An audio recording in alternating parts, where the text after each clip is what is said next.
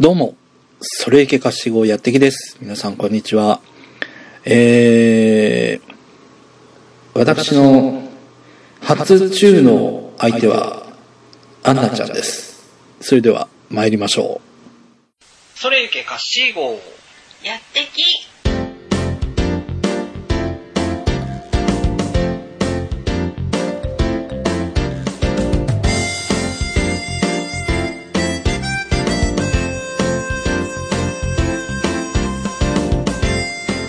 というわけで、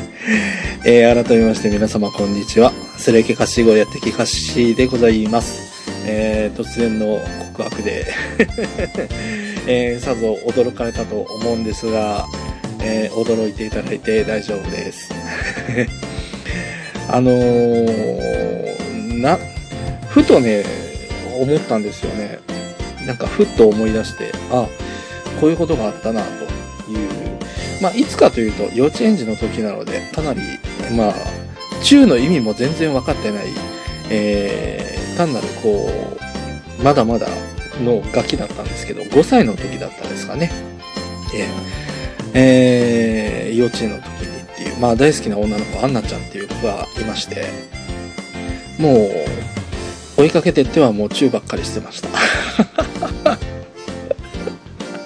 皆さんもね、幼稚園生の時とか、そういうのありませんか？ありませんかってある前提で言ってますけど。いや、多分一人にね、一つぐらいはそういうエピソードあるんじゃないかなと思うんですけどね。えーで、まあ、その、その子と、えー、なん、なんでそうなったのかなちょっと時系列があれなんで、あのあんまり覚えてないんで、はっきりとはしてないんですけど、えっ、と、なんだっけな、その園児の皆さんで、あの楽器を弾く時がありまして、パレードみたいな感じのやつで、で、僕とアンナ、アンナちゃんが、えー、小太鼓、あの、肩からこう下げてね、あの、を叩くっていうのは覚えてるんですけど、それがその、中のし始めの前だったか後だったかっていうのはちょっとはっきりとは覚えてないんですけど、あのまあ、そういうふうな、あのことがありまして。で、えーまあ無事に卒園したんですけど、その後ですね、その、まあ、彼女と住んでるところがちょっと遠かったので、えー僕はまあ、ある小学校。で、アンナちゃんはまた別の小学校に進学したわけですね。それで、まあ中学校も、あの、それぞれ違う中学校行ったんですけど、まあびっくりしたのがね、まさか高校で再会するという。同じクラスになったことはないです。高校3年間同じクラスにはなってないんですけど、えーっと、まさかの高校で再会っていうのがあって、えという。多分まあ向こうは向こうで覚えてないんじゃないかなっていうふうに期待したいんですけど、まあ覚えてたら、もう相当こっぱずかしいですよね。こんなエピソードね。えー、まあその高校に行ってそんな話もするわけもなく、まあ同じクラスじゃないので、会話する機会がないので、えー、まあそういうのがあったよっていうのをこう胸に秘めたまま、まあ高校卒業しましたけれども、名前見たときに、あのーあっと思いましたですね。あのほら、入学した時に名簿を配られるじゃないですか。あの、生徒名簿。まあ、住所とか載ってないので、あれなんですけど、あの、その名簿配られて、全体を見回した時に、あれ？と思ったわけですよね。はい、それで、えー、まあ、なんだろう、ちらっとこう見てみたら、あの顔っていうので、まあ、推測というか、あの、疑いというか、まあ、疑いが確信に変わった瞬間でしたね。あれはね、あの子だったと思って、いや、やばいやばいやばいやばい。まあ、昔のことはこう、隠し、隠し通そうという。まあ、高校生の年頃なんて一歩間違えたらね、その、その相手の性格とかにもよるんでしょうけど、結構ズバズバ言う子だったら、いや、あいつさ、みたいな話になっちゃうと、まあ、ね、高校生活、社会的に抹殺されますからね。入学して早々に抹殺されちゃいますんでね。はい、あ。の、これはちょっとこう、尻尾を出さないようにしないとと思いながら、あの、高校3年間過ごしたような覚えありますね。そう考えれば、その昔のその通ってたその幼稚園とかで一緒のクラスだったとか、仲良かった友達とかが、あの、しばらく、あの、まあ、通う学校が別で、あの、別々で、あの、離れ離れにはなっていたものの、その後でこう、再会するっていうことって結構ね、あの、あったりしますね。まあ、数は少ないとはいえ、えっていうことは思ったりしますよね。ああいう時って、その、その当時のその中の良さ度合いによって、あの、すごいこう、フレンドリーに言っていいのか、それともちょっとこう、一歩冷めたような感じで、同じクラスだったよねとかって言われて、あ、あ、はい、はい、みたいな感じでこう、あっさりと流した方がいいのかっていうのは変わってきますけどね。非常にこう仲が良かったら、ああ久しぶりみたいな感じの、あの、関東の再会になるところが、まあ、そんなに、こう、例えば、あの、そんなにまあ単なる同じクラスになっただけとか、あいう、そこまで仲良くないタイプだったり、あるいはまあ、いじめっ子、いじめられっ子みたいな感じだったり、いう風な場合だと、あのあ、あっていう感じになるか、もしくは、知らないで通すか。いや、いや、記憶にないっす、みたいな。誰ですか？みたいなね。知ってるくせにさ、いや、わかんないっす、みたいなね、あの、ことを言ったりなんかしますけど、まあそのあたりはね、その、個々人の演技で、まあどうにか、あの、流せるんじゃないかなというふうなところをね、思ったりしますね。まあそれもその、向こうの性格次第でもあるし、こちらの性格次第でもあるし、こちらがこう、はっちゃけてたような感じであれば、ね、あの手を広げて、おーっていう感じでこう、迎え入れれば、あのいいんでしょうけどね。まあ、何分僕はあの年を食えば食うほどシャイな人間になっていったので、あんまりこう、騒ぐっていうことをしなくて、そういう方向から程遠いところで、細々と生きておりますんで、あのー、ね、まあ、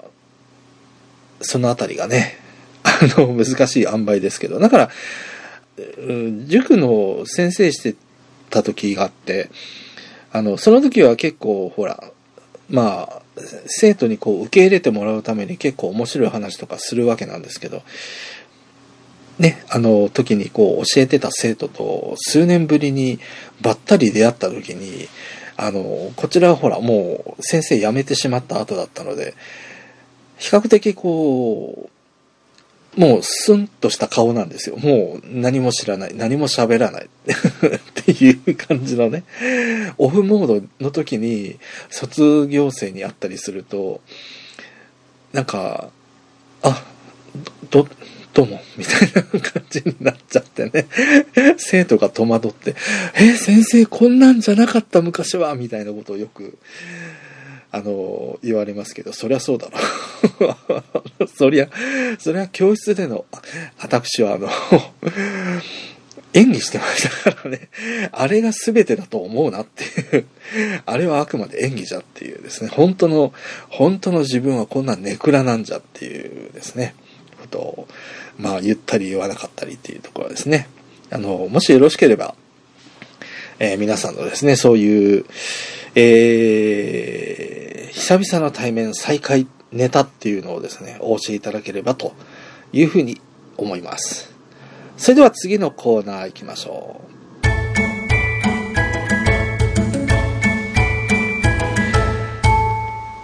はい、というわけで、先週、先週じゃないや、前回からお送りしております、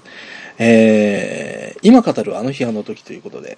えー、放送を休止していた2000年の2月から、えー、2023年の1月までの間に何が起こったかっていうのを、まあ、簡単に振り返りましょうという話で、えー前回は2020年の1月から2月15日までの45日間、46日間ですね、えーやりましたんで、えー今日はその続きから2月の15日、2月の16日から3月の31日までを見ていきたいと思います。ちょうどまあ、コロナが始まったよと、始まったよというところで、まあ病気の内容もわかんない。なんか感染者がどうのこうの、なんかすごいひどいらしいとか、えーいうふうな混乱の時期でございましたね。えーそんな中2020年、2020年2月21日、えー、スマップの中居正広さんが記者会見を開き、3月末をもってジャニーズ事務所を退所。まあ、スマップもね、あのー光源氏と違って、あのー、5人でも活躍するし、個々人でも活躍するので、まあ、長生きするグループなのかなっていうふうに思って見ていたんですが、一回ちょっと、ほころんな糸が、もつれた糸が、なんか、バババババッと解散に向かって行っちゃったなというふうな印象で、えらいびっくりしましたね。えー、それから、2月27日、安倍晋三首相は新型コロナウイルス感染拡大防止のため、3月2日から春休みまでの全国の小中高校おおよび特別支援学校の一斉臨時休校休校休校を要請。まあ、これも突然の発表、まあ、そうね、まあ、迫っていたからっていうのもあるんでしょうけど、突然、あの、休校します。これもまたこれですごい大混乱を、ね、あの、起こしてまして。まあ、良し悪しは別として、ね、あの、じゃあ、休みの間、勉強はどうすんだとか、学校行事はどうすんだとか、そのあたりの、あの、問題もなかなかはらんで、ね、大変でしたね。その、子供を学校に預けて、えー働きに出ているお父さんお母さんとかいらっしゃったら、えー休校になることで家にいるから、親としても家にいなきゃいけないっていう、まあその、ある程度一人でお留守番できる年齢だったらいざ知らず、あの、幼い子、まあね、幼稚園児、あるいは、小学校、低学年とか、そういうふうな年代であれば、やっぱり家にいなきゃいけない。あるいは、フルの時間で働いていたのに、午前中だけで切り上げて帰らなければいけないとか、そういうふうなことで、えーなかなかね、大変なことになりましたね。えー、確かにね、その、子供から移る場合、あの、特にインフルエンザとか見ていると、その、学級閉鎖、学校閉鎖とか、まあよくあったりしますよね。一人の生徒がかかった場合、それに全員が移ってしまって、えーまあ全員じゃなくても、まあ半分ぐらいの生徒が、えー移ってしまって、えー学級閉鎖、えーそれからまた伝わって学校閉鎖でそこからまたどんどんどんどん広がってっていうのを防止するためにはまあ致し方なかったのかなと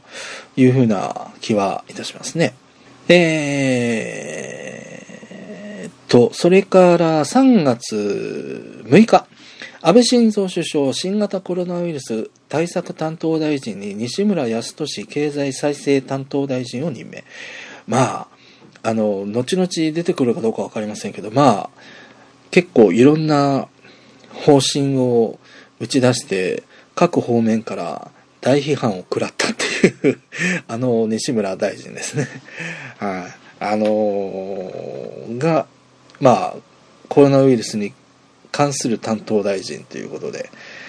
えー、まあ、こっからスタートしたのかっていうふうなところもありますけどね。それから、あ、これは皆さんご記憶にあるんじゃないでしょうか？3月15日、えー、政府はマスクの転売を禁止する政令改正案を閣議決定し、この日より施行されたと。新型コロナウイルスの流行で供給量不足となったマスクをインターネットオークションなどで高額転売、高額転売の横行が問題となっていたため、あーね。まあ、買い占めっちゅうんですか、ちょっとでもお金を持っていると買い占めちゃって、それを高値で売るっていうですね。まあ、転売という。まあ、いますよね。あのマスクとか、医薬品とか。まあ、買い占められましたよね。まあ、そのコロナの問題が起こる前でもいろいろありましたね。えー、おむつがないとか。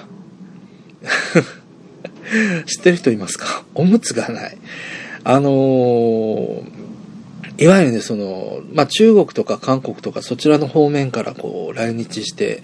おむつとかを買い占めて帰るんですよ。だから日本国内で流通するおむつの量が、えーかなり激減したっていう時があったと思うんですけど、まあ、買い占めはなかなかね、ああ、なかなか大変ですよね。うん。だから、特にこういうその、感染症とかになってくると、マスクって、まあ、最低、最低でもというか、最長でも、1日使ったら、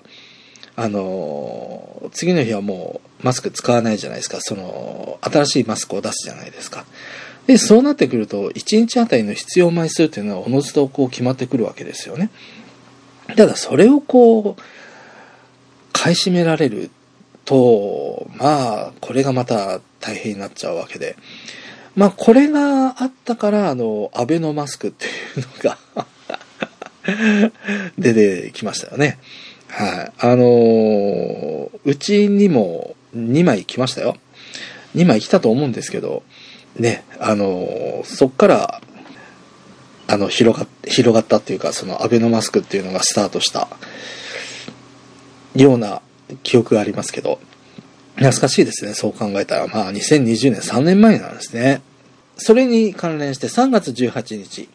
インターネットオークションでマスクを89回出品し、880万円以上の所得を得て、問題視されていた静岡県議会の議員の問責決議案が可決。まあ当時は、この時当時は合法だったんですけど、先ほど言った3月の15日から、えー改正されて違法になりましたよということなので、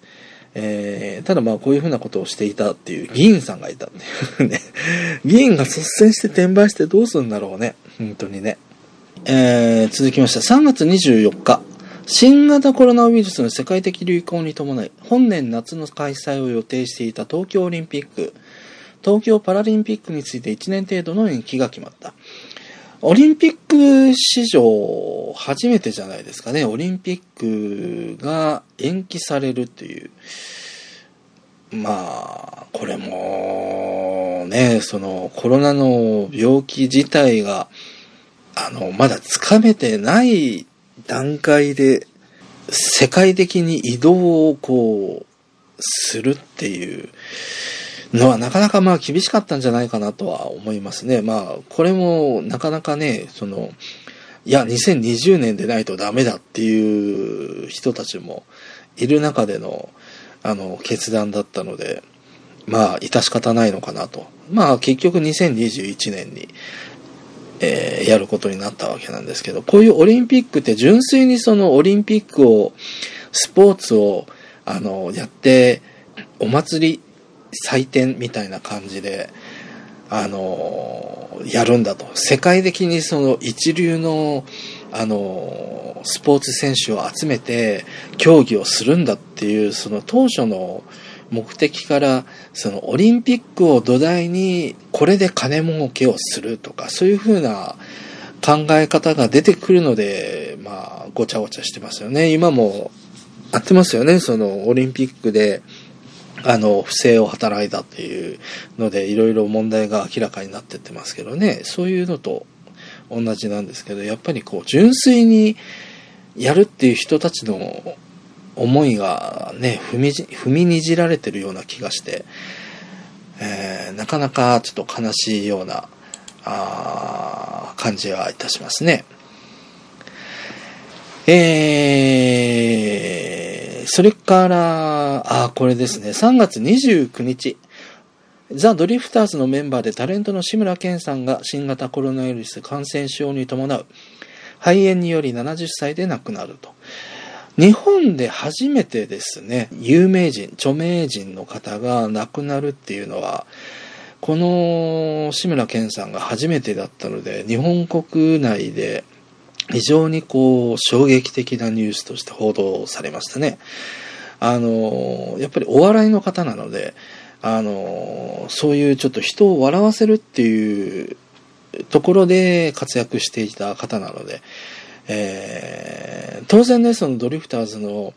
えー、怒谷長介さんが亡くなった時も、なんか、あーっていう風なところは思ったんですけど、ドリフターズのメンバーの中では一番若いはずの志村けんさんが、えー亡くなってしまうっていうので、こう、コロナウイルスの、えー恐ろしさっていうのを多分痛感したんじゃないかなと思います。やっぱりそのお笑いでテレビでよく見ていた方が亡くなるっていうニュースはそれだけこう衝撃を持って伝えられるわけで私らのねあの気持ちの中でもねなんかコロナウイルスと聞いてもあのどこかちょっと他人事人事のような感覚でいたのがこういうニュースで一気にこうああの誰にでも起こり得ることなんだと。あの身近にあるものなんだっていうふうに認識するっていうのは多分あったんじゃないかなというふうに思いますね。はい。そうですね。そのコロナウイルスがその蔓延しだして比較的時間は経ってる3月、えー2月3月の時期ですけれどもあのこうやったら映るよとかこれは意味ないよとか、えーこの方が亡くなったよとかそういうふうな、えー報道がどんどんどんどんこう明らかになっていってねそう考えると今まあ3そそこから見れば3年後ですけど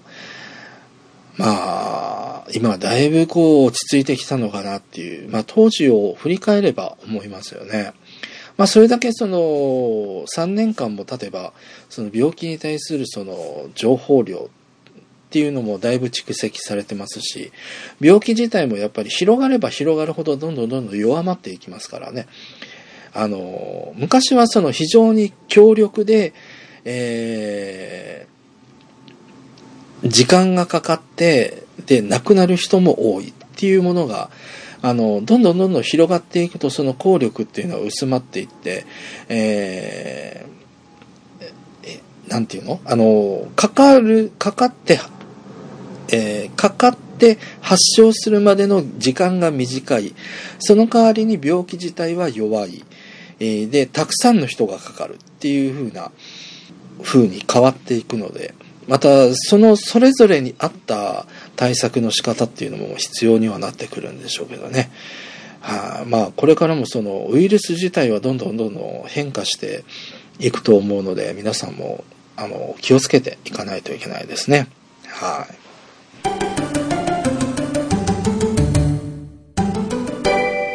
はい、えーお便りいただいてます。えー前回の放送を聞いてくださった方からですね、ゆうちゃん。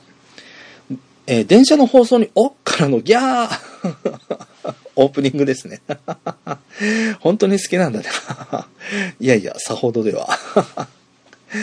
14年すんげえな。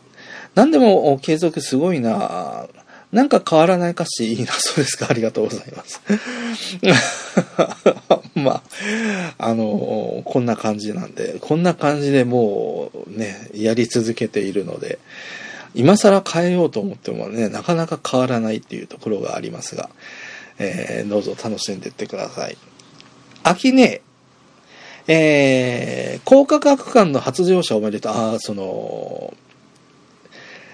ね、あの、開通して半年後にようやく乗ったってやつですね。3年ぶりの復帰おめでとう。ありがとうございます。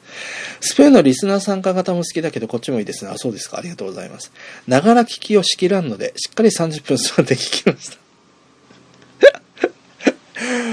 そんなね、あの、かしこまって聞く番組じゃないんですよ。もっとね、あの、気楽に、もう、あの、聞き流しぐらいで、あの、本当に、聞いていただければと思います。コメントありがとうございます。えー、それから、お稲さん。歌詞初めて聞きました。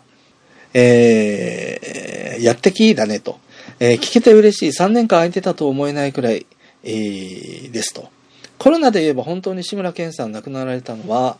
えー、衝撃でした。それがやっとマスクをしなくてよくなるとは、なんか逆に落ち着かないかも。あまあ、先ほどもね、話が出てきましたけど、そうですね。あの時は本当にもうマスク強制というかもうマスク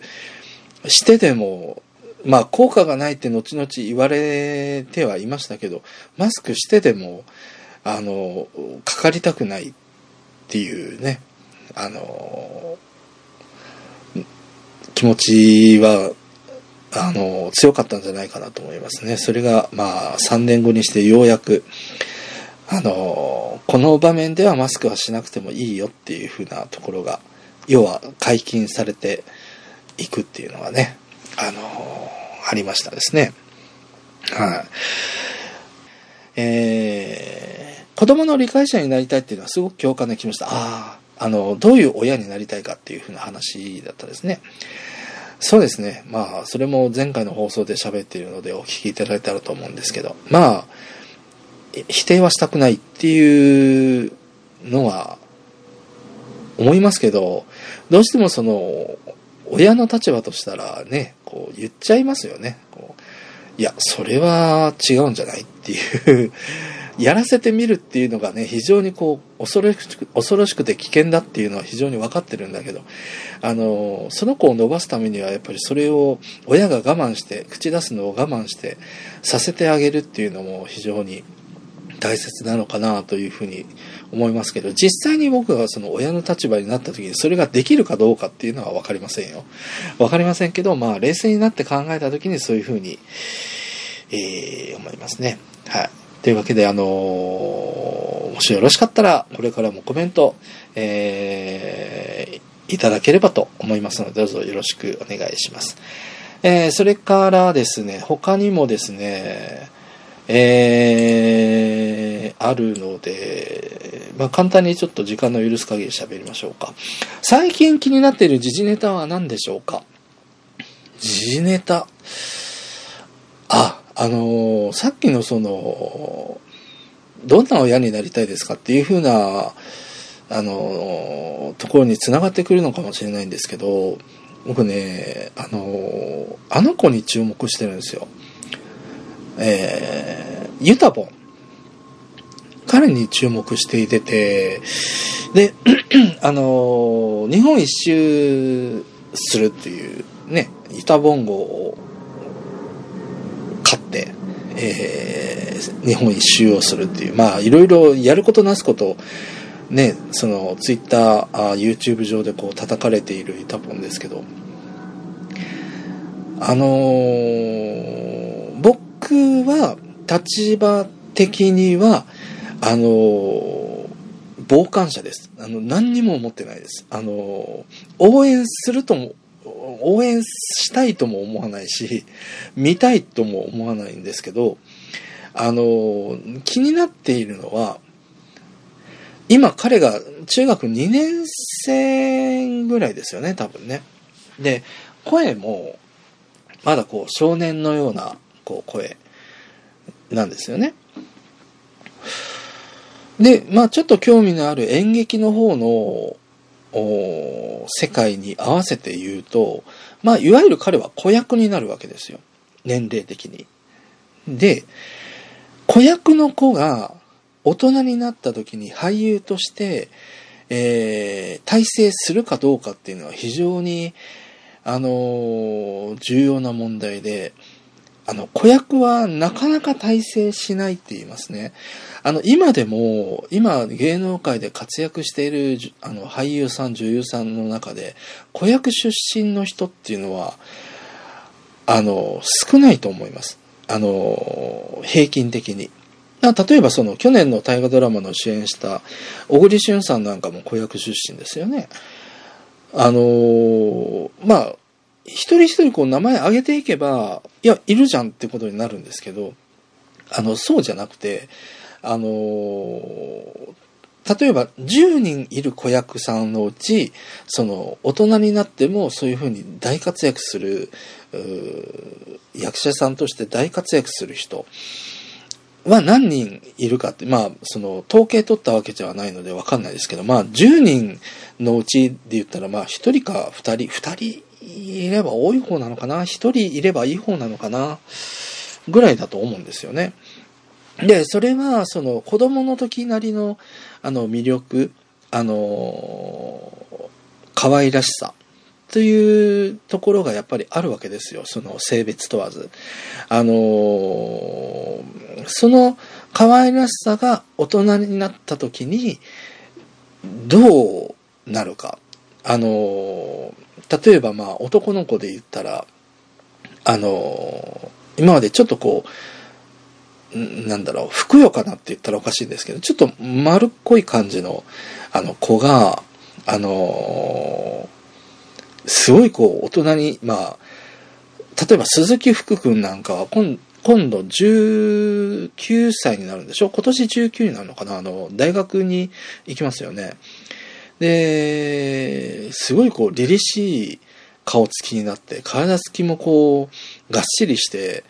声も、あの、なんていうんですか、低音ボイスっていうんですか、